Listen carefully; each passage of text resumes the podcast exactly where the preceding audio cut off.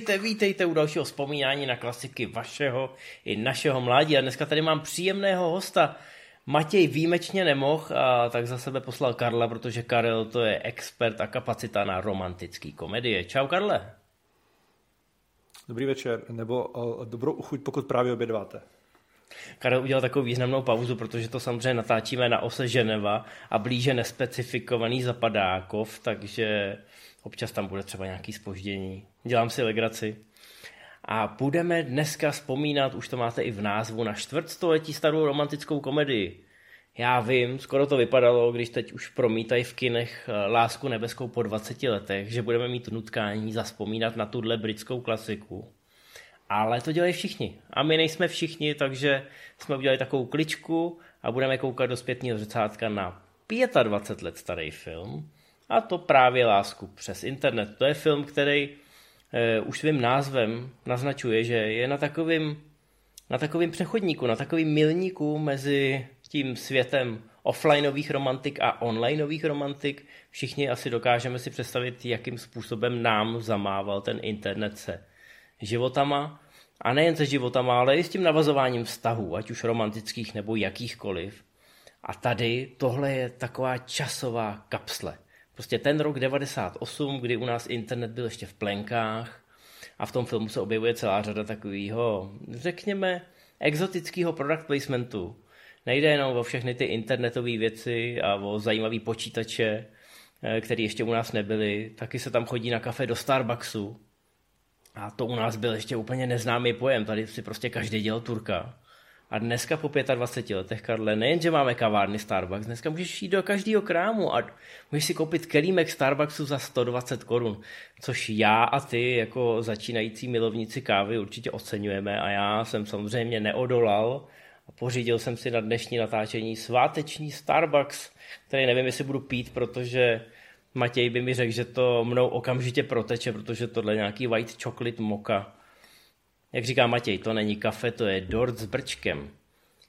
Nicméně. Já, já, já, já jsem technicky uh, koupil hodně kávy ve Starbucks, ale v životě jsem žádnou nepil. Vždycky to bylo pro někoho jiného. A výborně. Jo, tak ty si dělal takového toho asistenta. To je taky v romantických komedích velmi oblíbená role, že s tím platíčkem těch káv, že jo, každá je trošku jinak naspecifikovaná, každá má na sobě jinak zkomolený jméno a pak to rozdáváš v redakci nebo ve firmě, aby si byl oblíbený. Tak to si dělal? Víc, víceméně, vždycky to bylo, ano miláčku, tady miláčku, je, je, je to DKF miláčku samozřejmě. Tak ty jsi byl taková vousatá Anne Hathaway. Já vždycky čet, čet jako na tom mobilu objednávku, že jo, lidem za pultem, který byl úplně zmatený, jako o co mi tam jde prostě, když, když jako nic nechci očividně pro sebe. Tak ďábel nosí Pradu a, a Karel nosí kafe. Ale aby jsme se vrátili k té správné romantice, kvůli který tady dneska jsme, tom Hanks a McRyan na vrcholu sil, opět se shledávající po samotáři v Seattlu, což je další film, který by si samozřejmě zasloužil eh, vlastní speciál a třeba na to někdy dojde. A oba ty filmy mají společného to, že mají takovou tu silnou závěrečnou scénu. To je samozřejmě doména těch romantických komedií, že na tom závěru se musíte patřičně rozněžnit a lítají ty kapesníky vzduchem. A myslím si, že tyhle dva filmy jsou citovaný velmi často Samozřejmě v případě samotáře v Seattleu je to ještě citace jiného filmu, ale i v případě Lásky přes internet za chvilku zjistíme, že to není takový originál, jak jste si možná mysleli a že ty kořeny těch inspirací eh, sahají zatraceně hluboko. Ale než se do toho takzvaně ponoříme, tak já bych se chtěl tady, Karla, zeptat, eh, jak, jaká je, jaký je tvůj vztah? Ne s internetem, ale s láskou přes internet. Hele, uh, mě, mě, když byla premiéra, tak mi bylo 11 let, takže v televizi to mohlo být podle mě za, za dva, za tři roky třeba, že jo. Takže jsem to viděl ve 14, v 15, poznával jsem tam jako uh, kouzla internetu a dig, digitální grafiky, byla to úplná sci-fi prostě. Tím, jak vlastně, uh, podle mě ten film se u nás dával v televizích mnohem víc než samotář ze Seattle. Jakoby v Americe to je mnohem jako větší klasika, ale u nás je ta láska, myslím si, že, že jako významnější. A takže já jsem viděl v televizi x, x repríz a nasával jsem, že nasával jsem New York, nasával jsem hudbu, byl jsem šokovaný uh, Starbucks, div, divné místo s kávou v kelímkách, což jako úplně, úplně nesmysl. A, a, vlast, a do, do, dnes, do dnes mám k tomu velice vřelý vztah, eh, když jsem to dával včera večer kvůli natáčení, viděl jsem to, to vlastně poprvé anglicky a, a i, bez, i bez dubbingu to šokujícně výborně funguje teda. To je mimochodem, to si dal dobrý podotek. Drtivá většina lidí, včetně mě, si to pamatuje nesčetnětkrát víc v tom dubbingu. A to je samozřejmě příklad dalších devadesátkových klasik. Vždycky budeme milovat tu skálu a generála Etonyho, i když je ten dubbing mizerný, tak výběrem hlasů a tou dramatizací je skvělej. A člověk kolikrát nedá na to dopustit, i když to od té doby už kolikrát viděl v tom originále, tak pořád má někde schovanou tu verzi s tím dubbingem. A v případě Lásky přes internet tam je spousta těch hlášek, který se dovedlo přenést z toho originálu a jsou úplně stejně skvěle zahraný, prostě kaviáry, obloha a, a, a dal, další a věci. Dobovat lidi jako je Dave Chappelle není jednoduchý a prostě funguje to, že jo? Hmm. No a máme tady ten ústřední pár, samozřejmě Tom Hanks, McRyan. Já do dneška si ty hlášky pamatuju v té češtině a když jsem to pak viděl v originále, tak samozřejmě odemknete tu další komnatu, zjistíte, že je to stejně skvělý. Možná po čase pochopíte i pár těch fórů ty teď říkáš, že jsi to viděl až teď v originále, tak možná i některé ty dobové odkazy, nejen proto, že už je tady dneska ten Starbucks a že, že už ho znáš, a, ale i další ty odkazy můžeš s nás vychytávat.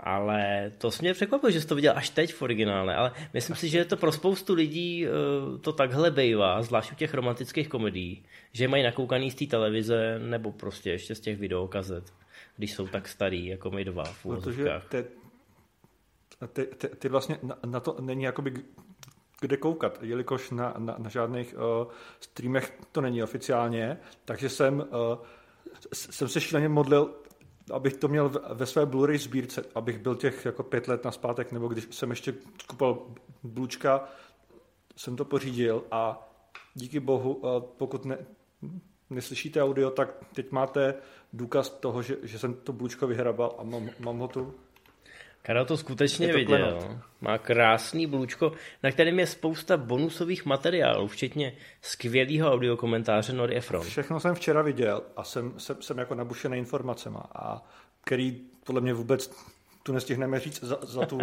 půl hodinu, kterou mi Václav nasliboval, že to bude mít. Do tří do rána na to koukal a poslouchal to, takže nám to teď všechno řekne. Ale my se ještě trošku zastavíme u toho u toho dobového kontextu té lásky přes internet. Samozřejmě po 25 letech je to nostalgie. Jedním nebo druhým směrem. My budeme pravděpodobně chválit, my jsme ty, co na tom v úvozovkách vyrůstali a vůbec nám nevadí, že je to takový hodně přeslazený a že tam v podstatě e, jsou ty archetypy, které v reálném světě neexistují. Já jsem viděl teď k tomu 25. výročí na pár takových těch progresivních webech, takovou tu zdrcující kritiku, že, že je to v mnoha ohledech až toxický, aniž bych chtěl zabíhat do těch spoilerů, samozřejmě už můžeme, ale že je ten vztah rodící se vztah vlastně v tom filmu nevyvážený, protože jedna ta postava ví o té druhé postavě víc a v podstatě to hraje tak trošku na svoji stranu, trošku jí vhání sám, sama sobě do náruče, nebudu říkat pohlaví té postavy, abych to, to neprozradil, podle ale... Mě, podle mě můžeš po 25 letech. Ale je to, je to zkrátka... Já bych spoileroval. Je to kritizovaný úplně stejným způsobem, jako když si dneska někdo pustí 10 eh, epizod Přátel a začne se do nich strefovat eh, z hlediska nějakých genderových stereotypů a jako rostomilých vtípků, který to, samozřejmě to tou dnešní ale, optikou ale působí zároveň, jinak. Ale zároveň tady ta jako převaha Toma Hengce je, je fakt jako jako zase pořád, eh, je, je hrozně silná. A navíc, navíc jakoby eh, v tom původním příběhu ta, ta mužská postava má navrh jako v té jenom jedné úrovni, ale tady má ve dvou, jelikož on vlastně to, kdo je, jí tají dvakrát po sobě. On mm-hmm. má furt navrh celý film a vlastně jenom vláč za sebou chud, chudáka McRyan a je takové lehce nehezké, ale pořád vynikající samozřejmě. Ano, ano. Měli bychom možná představit ty dvě postavy, protože tam krásně vynikne eh, ten nadčasový koncept toho souboje Davida a Goliáše, který v tomhle případě je teda dokonalej, protože Eh, Kathleen McRyan je majitelka malého knihkupectví na rohu. Je to taková ta idealistka, dokonce žije i s úspěšným novinářem, který je taky idealista samozřejmě a bojuje za ty. Je to ten hlídací pes demokracie a bojuje za to, aby se lidi měli líp. Takže ona má pocit, že ten svůj život eh, vlastně žije nalajnovaný tak, jak si to vysnila. Zdědila ten krámek po mamince a prodává tam krásnou dětskou literaturu. A v podstatě je s tím životem spokojená a má pocit, že teď už to teda všechno bude jakoby krásný, ale jednoho dne vykoukne z okna a zjistí, že naproti, na druhém rohu, jí vyroste velká konkurence. A velká konkurence doslova, protože to bude jedno z knihkupectví velké sítě, FOX, Fox. A samozřejmě velký knihkupectví, korporát, eh, který nabídne agresivní slevy, agresivní marketing a bude chtít tu, eh, tu okolní konkurenci vytlačit. Takže tam ještě před tím masivním nástupem Amazonu, který potom smet úplně všechny, tak myslím si, že Nora Ephron eh, to tam hrála na tu vlnu, že tam možná i jakoby ve spoustě věcí předvídala, Samozřejmě můžete říct, že na konci 90. v Americe ten kapitalismus už ukazoval zuby poměrně dlouho, takže zas tak originální to není, ale máme tam tu příjemnou narrativní rozbušku, že tam máte prostě toho Davida a Goliáše a samozřejmě Tom Hanks je ne přímo majitel toho korporátu, ale narodil se se stříbnou žičkou v puse, patří do té rodiny, i když on je taky trošku idealista, knihomol, a spíš ho zajímá ty knížky číst, než je prodávat ve velkým bez ohledu na jejich kvalitu. Eh, tak eh, zkrátka je to ta přímá konkurence. A tady do toho vstupuje samozřejmě ten internet. Uh, vlastně to, to je ta, ta, ta jedna rovina zápletky, ta novější přidaná, a pak je ta původní rovina, která spočívá v tom, že uh, McRyan a Tom Hanks jsou oba dva zadaný, víceméně šťastně se dá, se dá říct, tak jako na hraně, ale zároveň uh, píší neznámé o sobě maily přes internet a netuší, že, že, že, že píší sobě navzájem.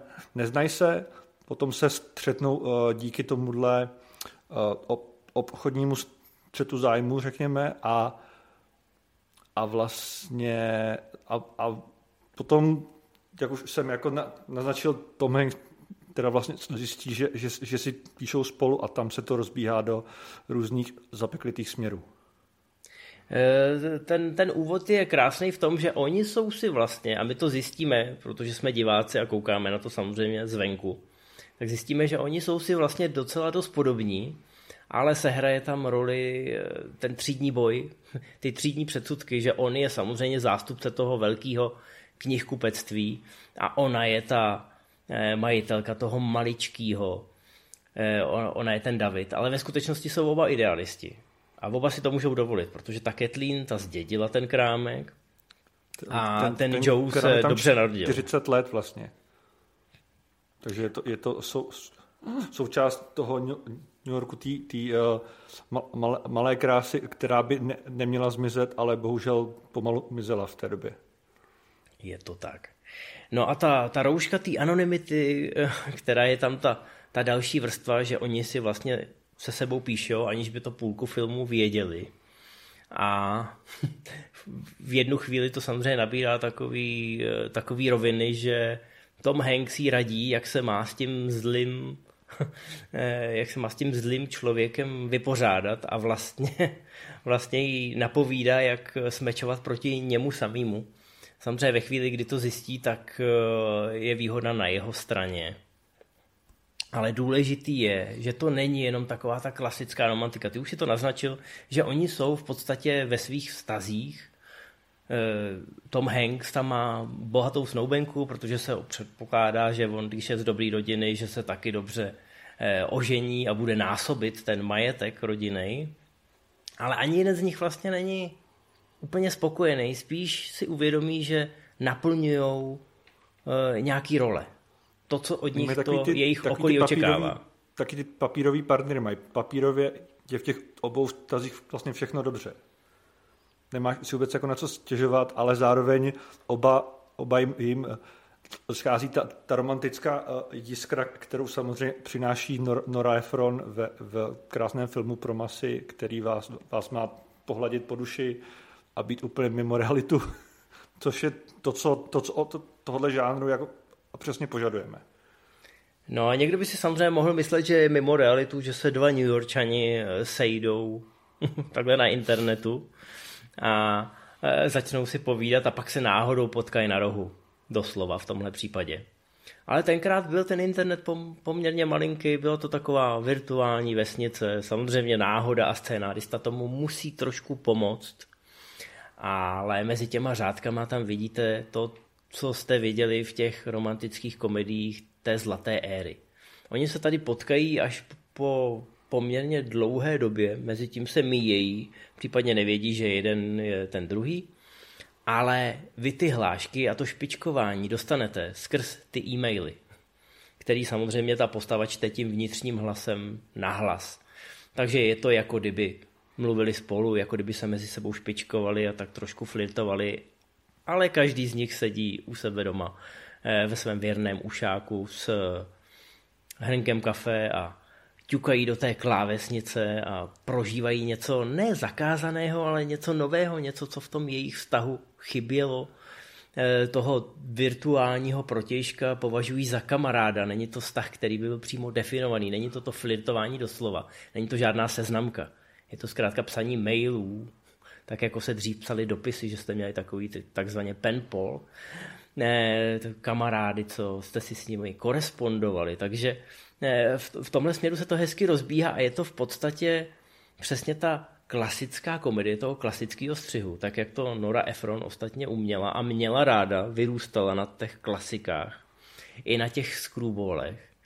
Ale my si teď povíme, tady, tady, tady mluvíme o internetu v roce 98, to samozřejmě jako byla úplně e, úplně nastupující technologie a v Americe byla symbolizovaná společností AOL, America Online.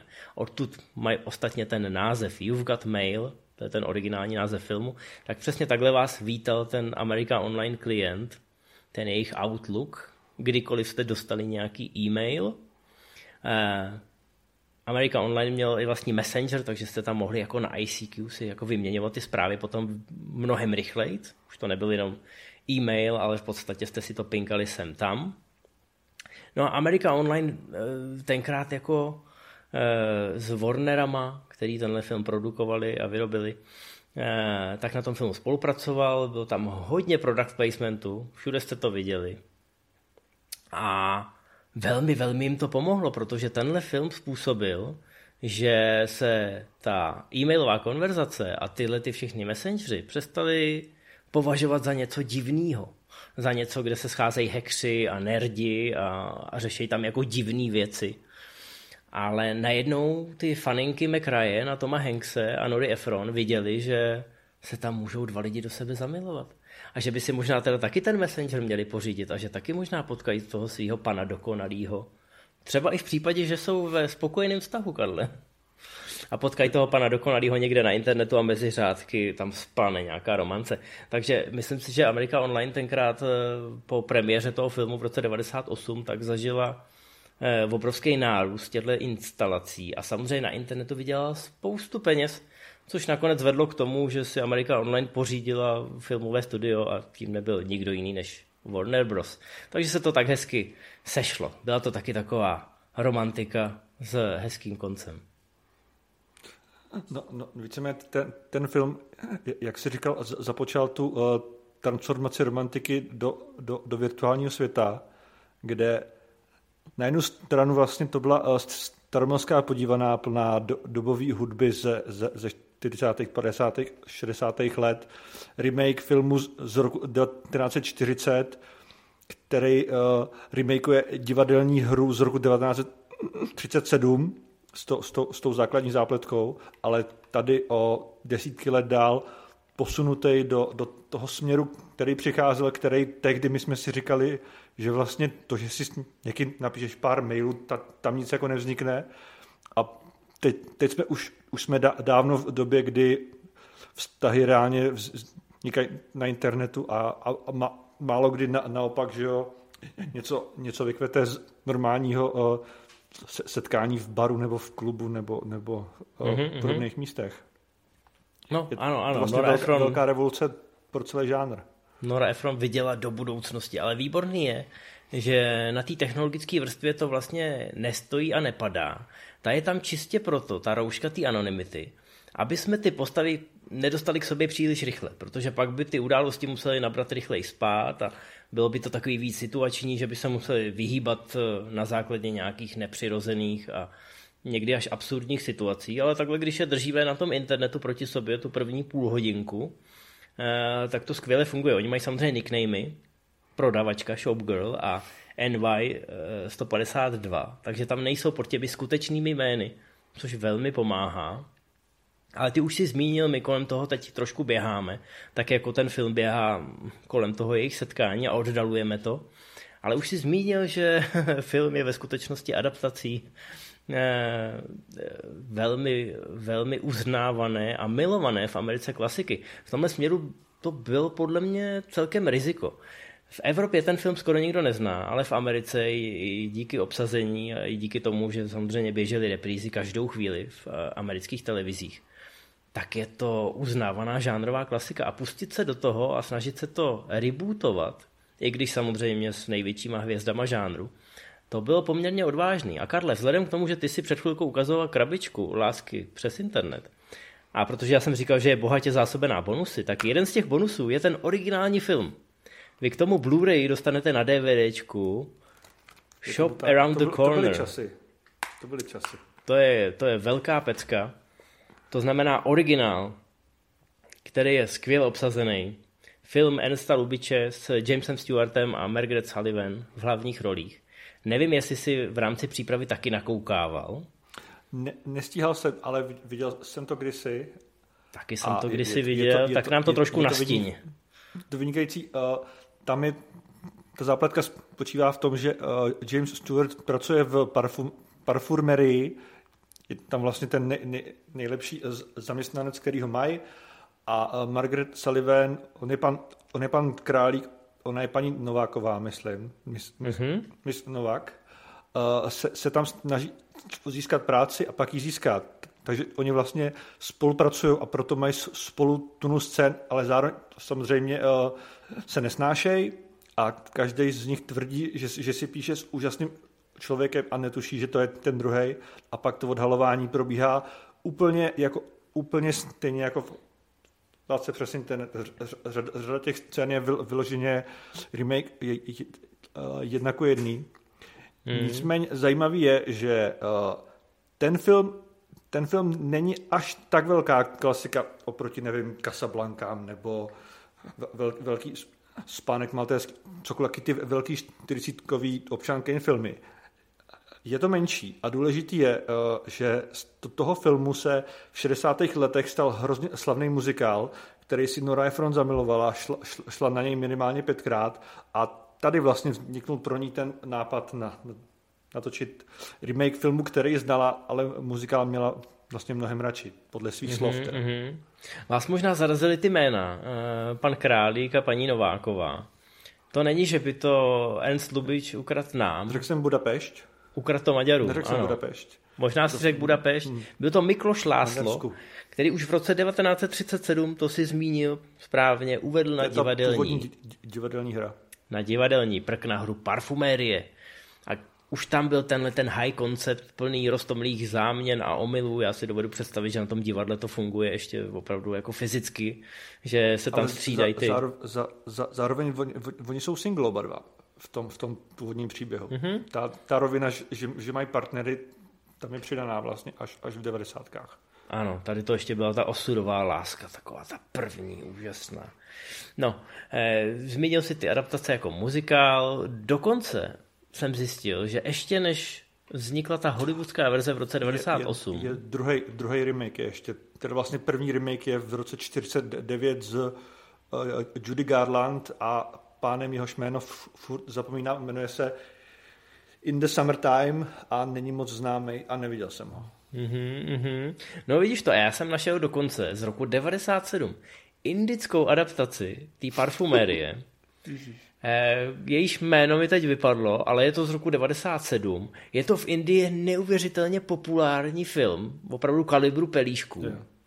A na konci je tam scéna, kdy ona konečně pochopí, že on je on, podle vyšívaného svetru, který mu nějak poslala a jsou na vlakovém peroně a je to hrozně romantický. Viděl jsem tu scénu, je to na YouTube, eh, ale v podstatě ty stavební kameny zůstaly úplně stejný. To je vidět, že to jde Eh, že to jde přesunout nejen napříč dekádama, ale i napříč některýma jakoby kulturníma zvyklostma. A pořád to bude fungovat, protože ten příběh je nadčasový, je univerzální, eh, je skvělý. A Nora Ephron má na tohle hrozný čuch. Ona samozřejmě, ty si říkal, že se inspirovala potom až tou muzikálovou verzí. Ale ona milovala tyhle ty romantiky eh, toho starého světa. Ostatně samotář v Světlu přímo odkazuje a přímo komentuje Affair to Remember s Cary Grantem. Takže máme tam ten Empire. To znamená, že tohle to tady taky krásně funguje a ten příběh, jak říkám, je univerzální a navíc se odehrává v New Yorku. A to je New York, prostě New York a romantiky, to k sobě neodmyslitelně patří a máte tady ten prostor toho, to, toho knihkupectví pro děti, což je neuvěřitelně krásná lokace. Skoro by člověk říkal, že musí, eh, skoro by si člověk říkal, že musí existovat, že to museli natáčet tam. A ona ta lokace skutečně existuje, i když ji teda potom od základu knížku za knížkou postavili ve studiu. Ale skutečně to knihkupectví existuje, do dneška je v provozu. A mám pocit, že tvoje, tvoje milovaná manželka říkala, že jestli něco Nora Efron umí, takže má čuch na ty lokace a na ty kulisy. Že i když koukáte na scénu, která je postavená v ateliéru a povídají si dvě postavy, ať už je to v knihkupectví nebo v nějakém bytě, tak ten byt působí zabydleně. Působí to jako, že tam opravdu někdo bydlí a že si to něj jenom půjčili, i když je to práce těch nejlepších dekoratérů. A to si myslím, že těm jejím filmům hrozně pomáhá. A nejen, že jsou zabydlený ty scény, ale i ty postavy. Jak si řekl, přibyla tam ta vrstva s tím, že oni už jsou v podstatě v těch nějakých svých vztazích. A teď nebudu říkat, že to je jako jediná nebo první nebo jako největší mainstreamová komedie, kdy ty hrdinové už mají něco odžito a jsou tak nějak jako už eh, v nějaký další kapitole těch svých životů. Ale není to ta taková ta teenagerská komedie, není to ten coming out of age, kdy je to ta první láska a teprve prostě někam do něčeho nabíháš.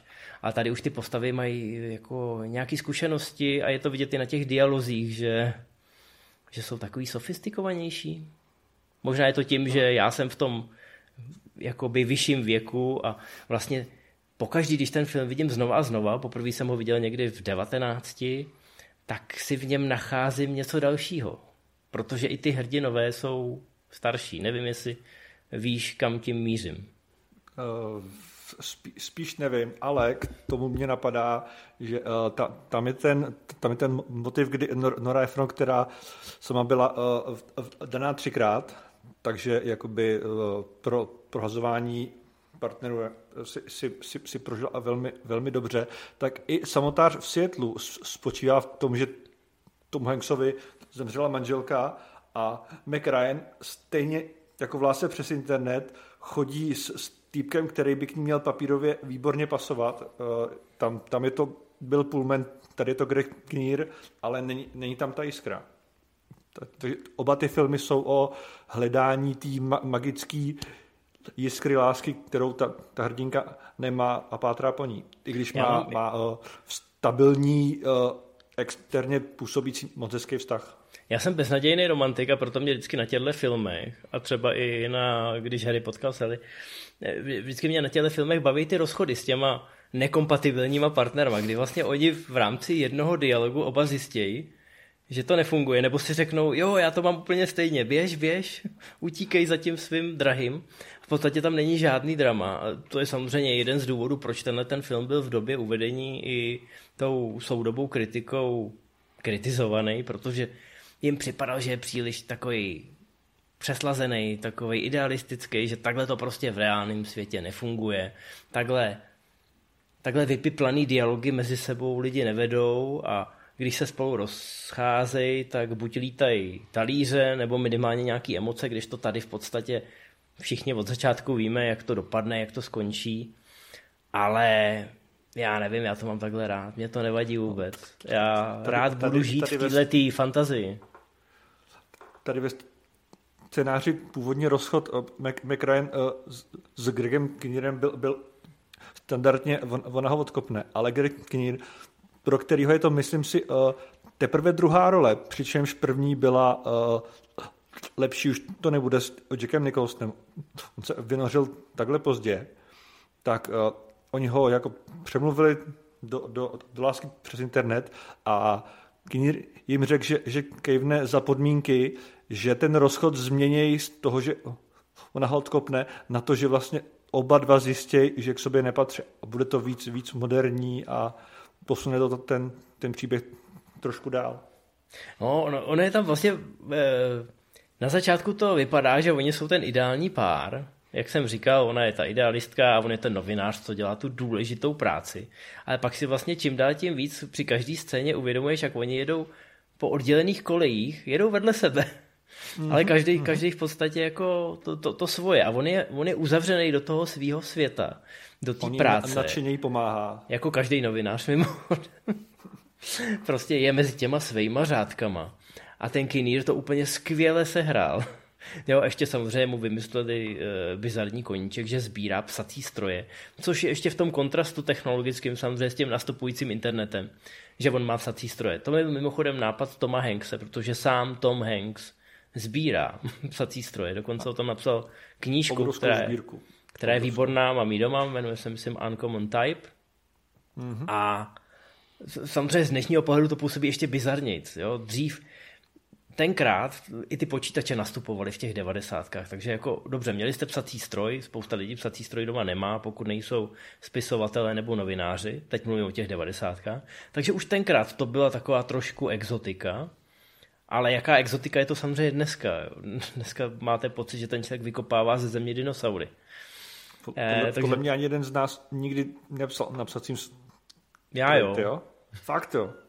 No protože... Starej. Uba... Dobře, tak story time, jo. Hele, u babičky a u mhm. dědečka, kde jsem napsal svoje první texty v textovém editoru T602, měl jsem počítač v přístavku, což jako byl kousek byl to takový man cave, protože jsem to tam měl celý pro sebe. A zjistil jsem, protože to bylo u babičky a u dědy, že mají psací stroj. Takový ten, teď nevím, jako ne.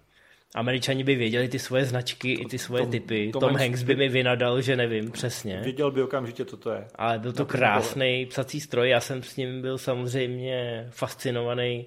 Oni měli i takový ten telefon, kde vytáčíš přes ten číselník, víš vždycky, když vytáčíš devítku, tak se to pak to hrozně jsem, dlouho vrací. To jsem zažil. To, jsem, no. to ještě v pohodě. To my měli tlačítkový, ale babička měla tenhle. A to bylo v obojí, obojí to byly artefakty, které už se nepoužívaly, ale byly někde v kumbále. No a já jsem si s nimi hrozně rád hrál. A když jsem začínal psát do šuplíku, tak některé věci jsem si psal i na tom psacím stroji, protože jsem měl ten pocit, že se vracím zpátky do toho světa, toho Žila Verna a že když ty starý klasici psali na psacích strojích a já napíšu aspoň jednu stránku taky na psacím stroji, že se jim trochu přiblížím, vyrovnám. e, takže mě to vlastně pobavilo, že on sbírá ty psací stroje a myslím si, že tam byla podobná motivace, že on měl ty nějaké svoje vzory, o kterých čet, nebo který čet, a ty jeho vzory samozřejmě psali na těch psacích strojích a nosili to jako tiskopisy do těch redakcí. A on chtěl mít kousek téhleté historie doma tak moc byl do té profese a do toho, aby se vyrovnal nějakým těm svým vzorům zažranej, že si vlastně neuvědomil, že ta jeho McRyan, že ta Kathleen uh, si tamhle někým píše a že to možná je někdo, kdo se o ní zajímá víc, než... Možná, možná je to vážný.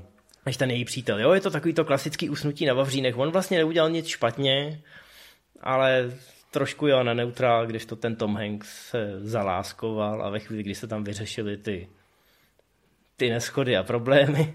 Jo, ona se v podstatě nezamilovala do toho Toma Hankse, že jo, do toho Joe Foxe. Ona se zamilovala do toho svého kamaráda na internetu, takže bacha, bacha na to.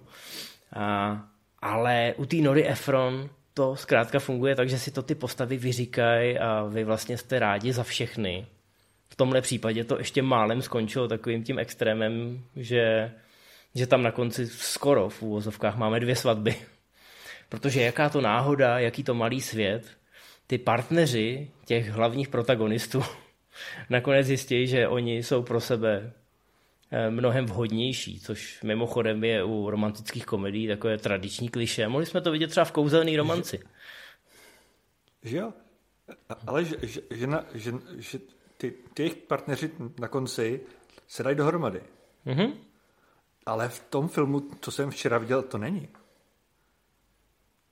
Normálně, já jsem si to pamatoval, že, že, že, že, že, že oni skončí spolu, ale na tom disku je asi nějaká, nevím, britská verze, protože to je britský Blu-ray, kde, kde ty dva se na konci nedají dohromady. Tam ta scéna úplně chybí a byl, byl jsem jako lehce šokovaný. Říkám si, mám asi blbou paměť, tak nebyla asi na konci spolu, ale jestli si to taky pamatuješ, tak očividně byli. No já teď, to je jako ale já jsem to viděl před, uh, před dvěma měsícema, ne jako ty předevčírem nebo včera. On tam balí tu, tu uh, televizní mm-hmm. paní a ona si, si, si myslí, že on má jí. No, on, on jí balí nemá. takhle, ona mu řekne, no, oni se ona, ona ho představí tomu Joe Foxovi, že jo, podívej, tohle je nejlepší, no. nejlepší novinář, který dneska drží tu zástavu těch hlídacích psů demokracie a on je samozřejmě okamžitě zamilovaný do toho, že ona jeho vidí jako, jako toho hrdinu, tam... toho, toho kým on chce být, takže je to povrchní na jednu to, stranu že, a na druhou že, stranu... Že, Mac, že McRyan přijde domů a nejde ho tam sní? Jo, ně, něco Nebo, takového, už toho tam něco řeší. V tom filmu to prostě není ta scéna. A ono je to komplikovaný, že jo? Ona vlastně i potom tu Mac Ryan jakoby zaměstná nějak, když to začne to ona jí, ona, jí, ona jí chce, teď už úplně jako mega spoilerujeme, pardon, kdo to neviděl, ale měli jste 25 let, ona jí chce dát práci editorky, ale ona ji odmítne a začne psát sama dětské knihy. Je, jelikož tím, tím končí ta, ta linka s tím knihkupectvím, která je reálně mimochodem dost jako šílená.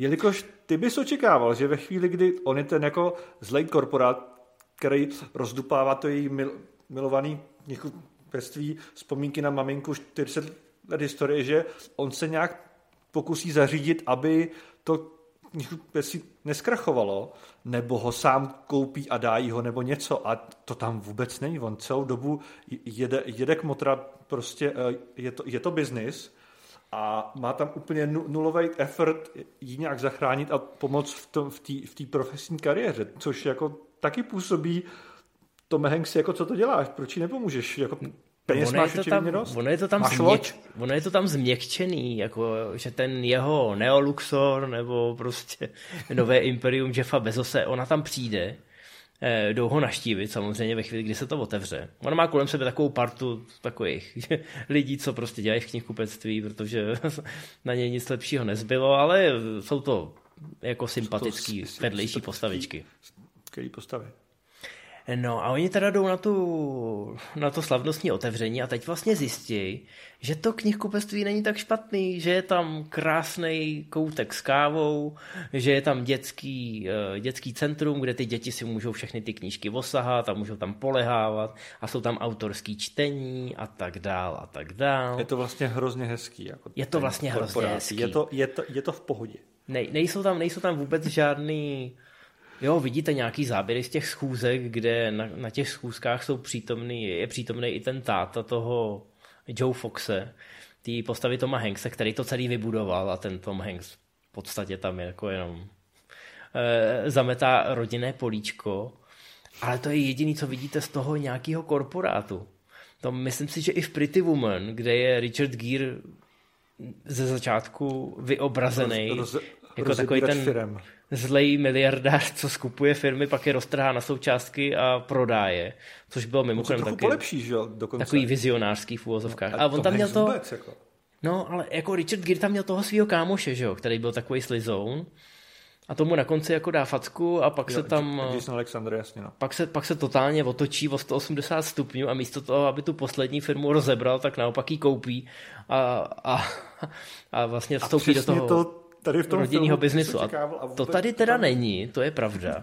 Ale tady je to zachráněný tím, že vlastně to korporátní knihkupectví je, je docela dobrý, takže proč, vlastně proč nezavřít geniál, krámek na rohu? Jako rovina, geniální rovina, uh, on, je, on je reálně jako její uhlavní nepřítel, prostě zničí jako vzpomínky na mámu, úplně její, její, její jako domov jí vlastně rozdupe na prach.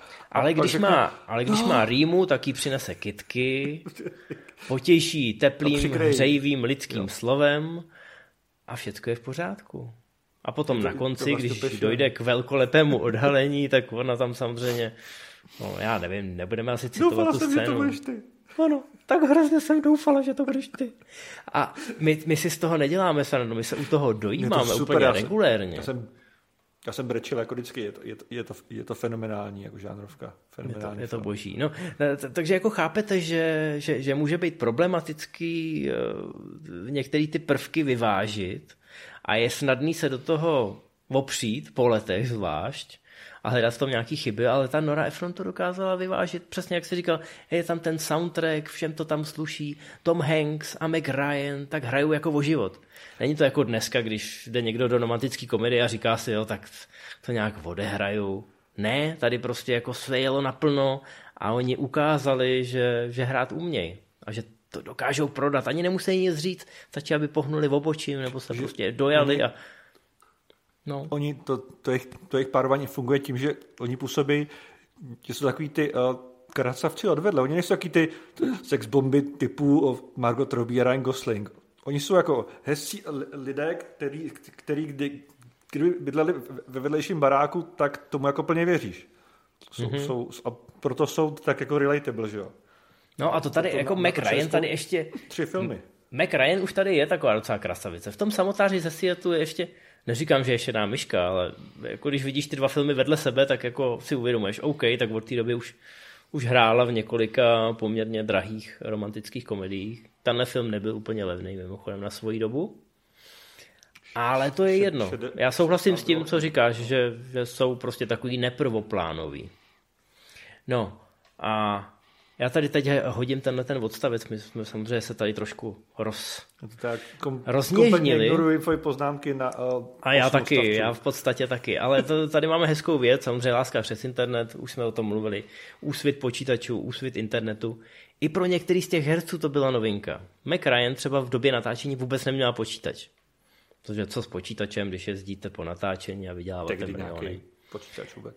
No a Warneri říkali, dobrý, my, my, koupíme počítače pro všechny, abyste si to osahali, abyste nebyli úplně zmatený. A ten počítač už pak zůstal, možná ho má dodnes. No. Ale někdo je s tím počítačem musel naučit samozřejmě. Někdo z té produkce, někdo mladý, nějaký nerd.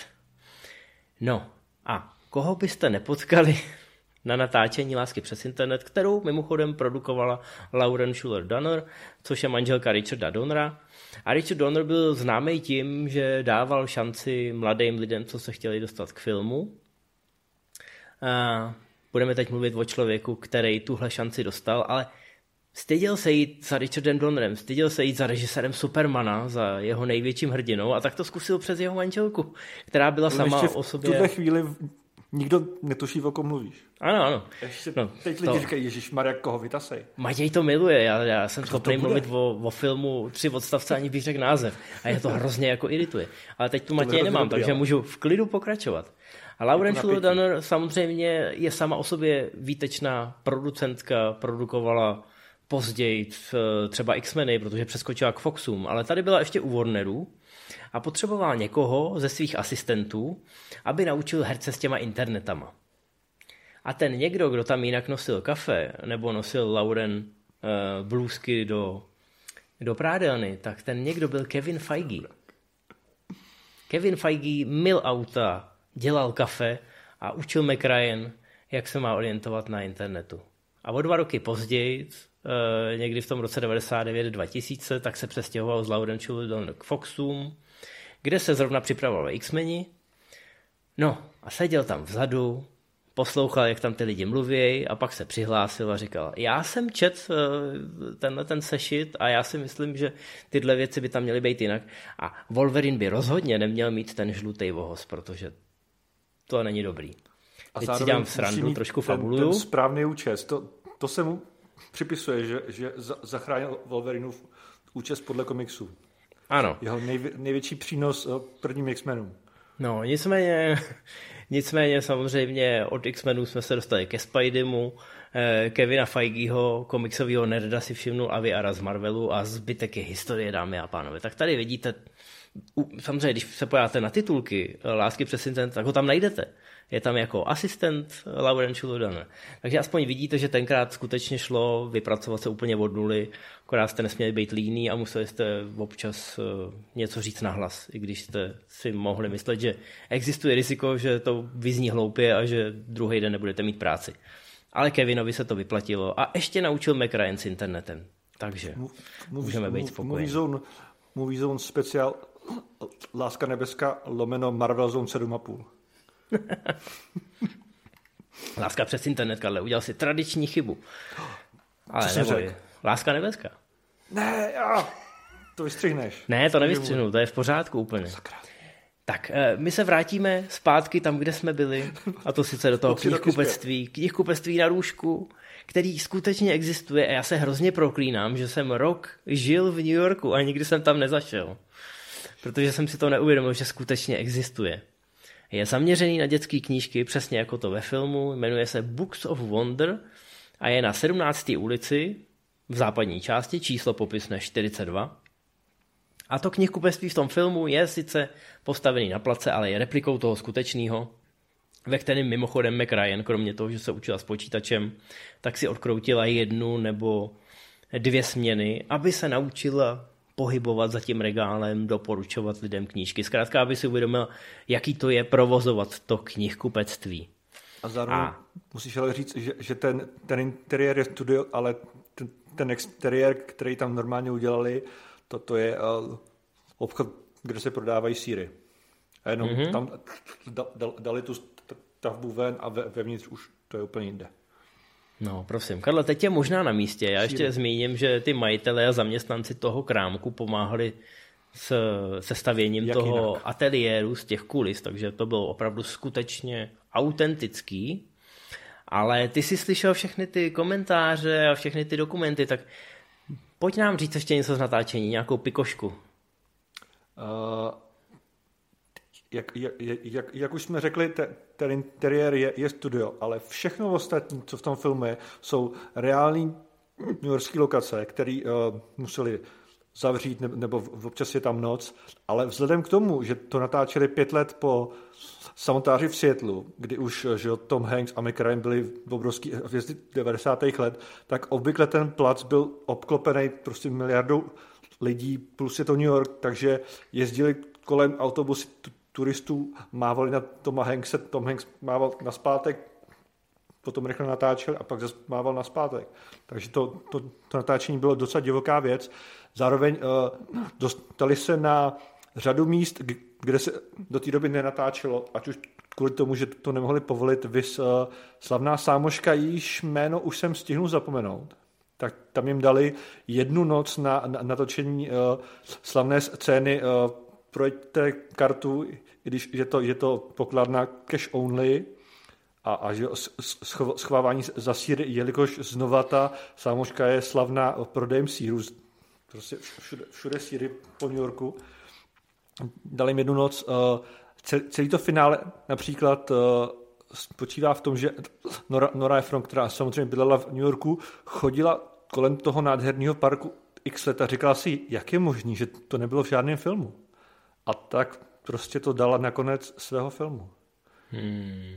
No, vidíte Prodala to. tu, tu, tu nád, nádheru mnoha, mnoha lokací a vlastně uh, musíme říct, ten, ten film napsala Nora Ephron společně se svojí sestrou Dealey. Ona má tři, tři mladší ségry, z toho dvě píšou filmy. Uh, třetí nominářka, to je, to je z těch podcastů, to jsem taky naposlouchal od Noře Efron samozřejmě, uh, těžká příprava.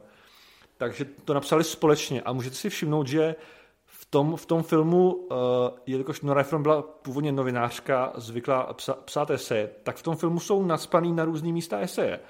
Vlastně ve scénách, kde byl no, normálně jako prázdný dialog, uh, bavíme se o počasí, nevím, bla, bla, bla a teď řekneme to důležitý, tak oni tam místo toho nechávají ty uh, Hankse nebo McRyan vždycky na, na minutu říct nějakou myšlenku o Starbucks nebo různých věcech, která funguje sama o sobě, je ze života zajímavá a to ten film dál po, povyšuje na, na tu jako vysokou úroveň, na který je. No jasně, jsou tam takový ty moudré, jako miluju podzim v New Yorku, chci někomu koupit eh, puget čerstvě ořezaných tužek. Ty to... tu, tušky, uh, že, že, že uh, ve, ve Starbucks lidi, kteří se neumí rozhodovat, dělají šest rozhodnutí a cítí se dobře, že, že udělali tolik rozhodnutí. To jsou všechno malý no, novinářský špičky od uh, sester Efronových. Hmm. No, vidíte to. Vyplatilo se Karla poslat do jeho DVD sbírky, Blu-ray sbírky, aby to všechno nakoukal, ale to jsou tyhle ty malé detaily, které se nabalují do té velké koule, která z té lásky přes internet dělá film, který trošičku, já nechci říct, že přesahuje ten žánr, ale není to ta rutina. Já už jsem je to, mluvil je to, o tom... Hm?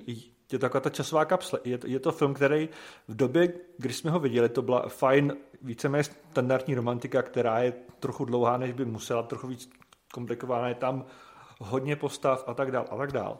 Ale z dnešního pohledu je to ten nostalgický návrat do, do konce 90.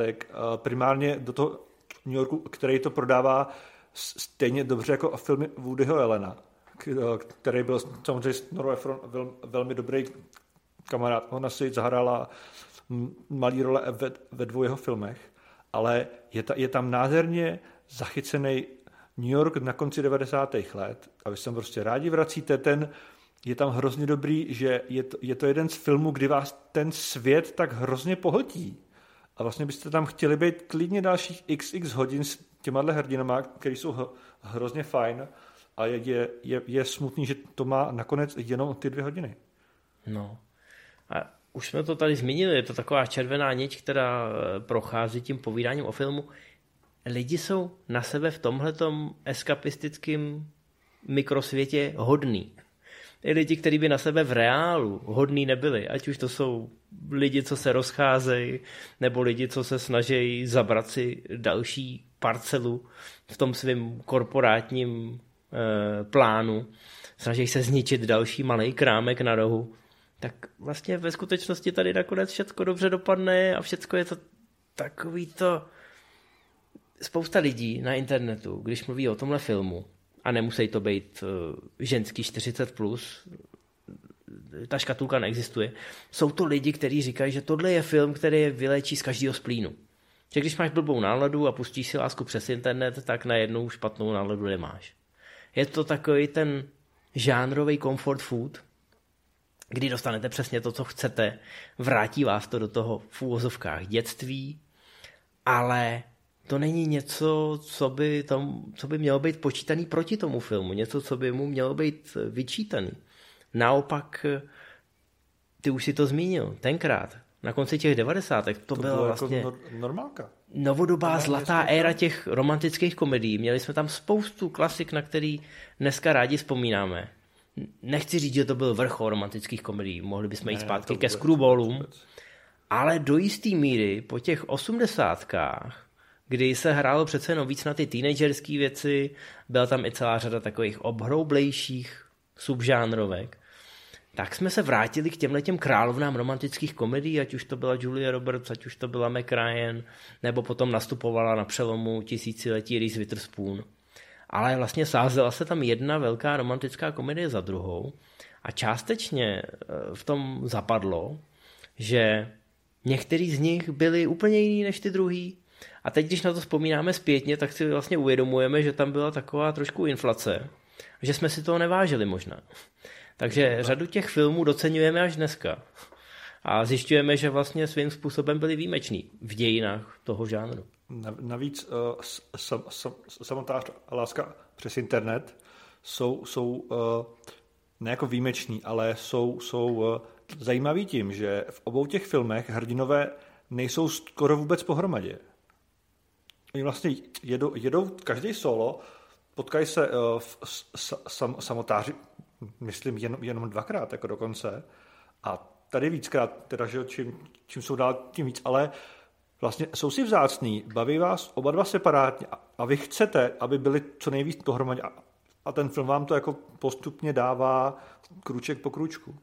Mm-hmm. Což no, norma, no, normální romance t- tak jako nefungují. Většinou ty dva jsou pohromadě většinu filmu.